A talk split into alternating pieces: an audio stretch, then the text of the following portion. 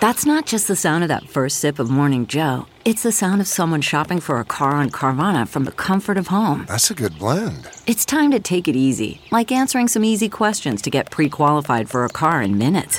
Talk about starting the morning right. Just like customizing your terms so your car fits your budget. Mm-mm-mm. Visit Carvana.com or download the app to experience car shopping the way it should be convenient, comfortable. Hey, it's Kimberly, host of the Start Me Up podcast. If you like your politics with some loose talk and salty language, you're going to love my show. I interview the coolest people like Mary Trump, Kathy Griffin, and DNC Chair Jamie Harrison. The Start Me Up podcast has an easygoing, casual style and a strong emphasis on left leaning politics. We also have frank discussions about sex and more than a few spirited rants. Just visit patreon.com slash startmeup or wherever you get your podcasts and start listening today. So, what did Donald Trump say when he sat down with a presidential historian? Well, he said something that hopefully will be introduced as evidence against him in his future criminal trial. Let's talk about that. Because justice matters.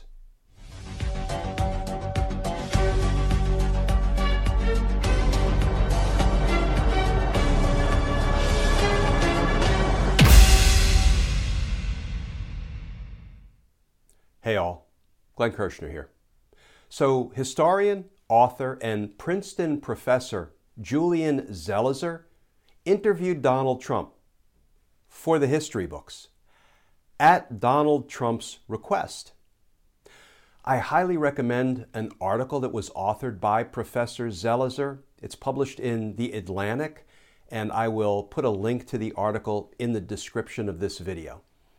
Now, I want to quote from the article kind of extensively, so please hang with me for a minute because, not surprisingly, after I'm done, I want to talk about the legal implications of something Donald Trump said to Professor Zelizer.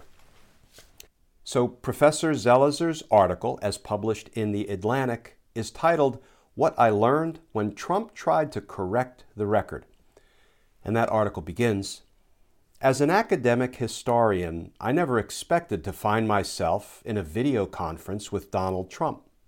But one afternoon last summer, a day after C SPAN released a poll of historians who ranked him just above Franklin Pierce, Andrew Johnson, and James Buchanan, our country's worst chief executives, he popped up in a Zoom box and told me and some of my colleagues about the 45th presidency from his point of view.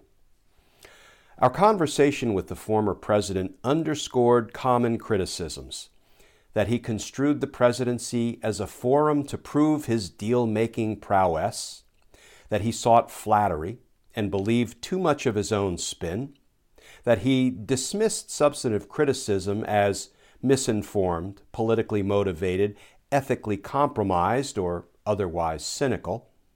He demonstrated a limited historical view. He talked, not surprisingly, about the leaders of China, North Korea, and Russia. And then this piece, which is especially offensive when talking about the president of South Korea, quote, in telling the story, he imitated the accent of South Korean President Moon Jae in. The article continues. He eventually turned to the Capitol riot of January 6, 2021. According to his memory, Trump's memory, the expert opinion was off. The real story, Trump argued, has yet to be written. When Congress met to certify the Electoral College results, Trump told us there had been a peaceful rally with more than a million people who were full of tremendous love and believed the election was rigged and robbed and stolen. He made a very modest and very peaceful speech, a presidential speech. The throng at the Capitol was a massive and tremendous group of people, but the day was marred by a small group of left wing Antifa and Black Lives Matter activists who infiltrated them and who were not stopped because of the poor decisions by the U.S. Capitol Police when some bad things happened. During our hour together, Trump didn't have many questions for us. Even in his attempt to correct the record, Trump mostly didn't acknowledge or engage with informed outside criticisms of his presidency. He did, however, admit to having sometimes retweeted people he shouldn't have, and at one point he said, When I didn't win the election, phrasing at odds with his false claim that the 2020 vote was stolen. He seemed to want the approval of historians without any understanding of how historians gather evidence or render judgments. And the article concludes as follows After answering our questions for half an hour, Trump ended the conversation by thanking us. I hope it's going to be a number one bestseller. It was certainly an upbeat way to sign off, though I wasn't quite convinced he meant it. A few days after our meeting, Trump announced that he would stop doing interviews with authors because they had been a total waste of time. He added, These writers are often bad people who write whatever comes to their minds or fits their agenda. It has nothing to do with facts or reality. Now, friends, my overwhelming sense when I read Professor Zelizer's piece in The Atlantic is that it paints a very sad, yet unsurprising portrait of Donald Trump. And it reinforces everything we've come to know about Trump.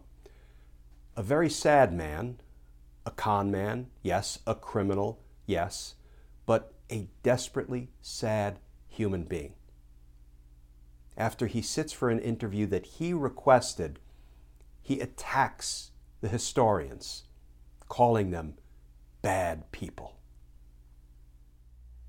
So let's turn to the legal implications of some of what Donald Trump said.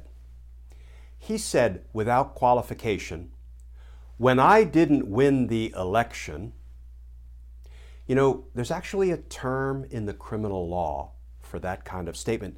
In fact, there's a rule of evidence for it. Federal Rule of Evidence 801D2, a statement by a party opponent. And it will be admissible as evidence against Donald Trump at his future criminal trial.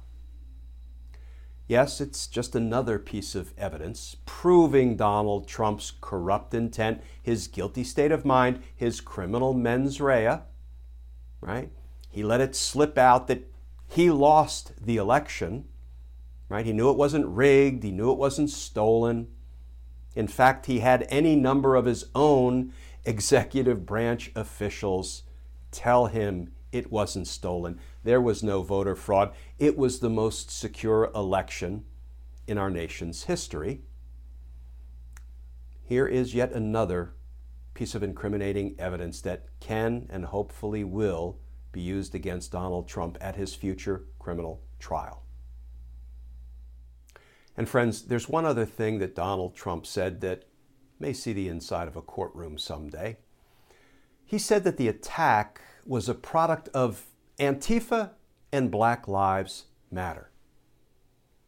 I guess including all of the people carrying Trump flags, using the flag poles to beat police officers. You know what that kind of statement represents? Lying about who attacked the Capitol on January 6th? It's giving aid or comfort to the insurrectionists. And yes, there's a federal statute for that. 18 United States Code Section 2383 Rebellion or Insurrection. Whoever engages in any rebellion or insurrection against the authority of the United States or gives aid or comfort thereto, is guilty of rebellion or insurrection. And friends, nothing provides more aid or greater comfort to the insurrectionists than a former president saying, It wasn't them. They didn't do it. It was Antifa and BLM. And I know you might be saying, well, Glenn, this is just more evidence of the same. More evidence of Donald Trump's crimes, more evidence of his criminal intent. Yes, it is. And we will keep cataloging it, and we will keep after it for as long as it takes, because justice matters. Friends, as always, please stay safe. Please stay tuned. And I look forward to talking with you all again tomorrow.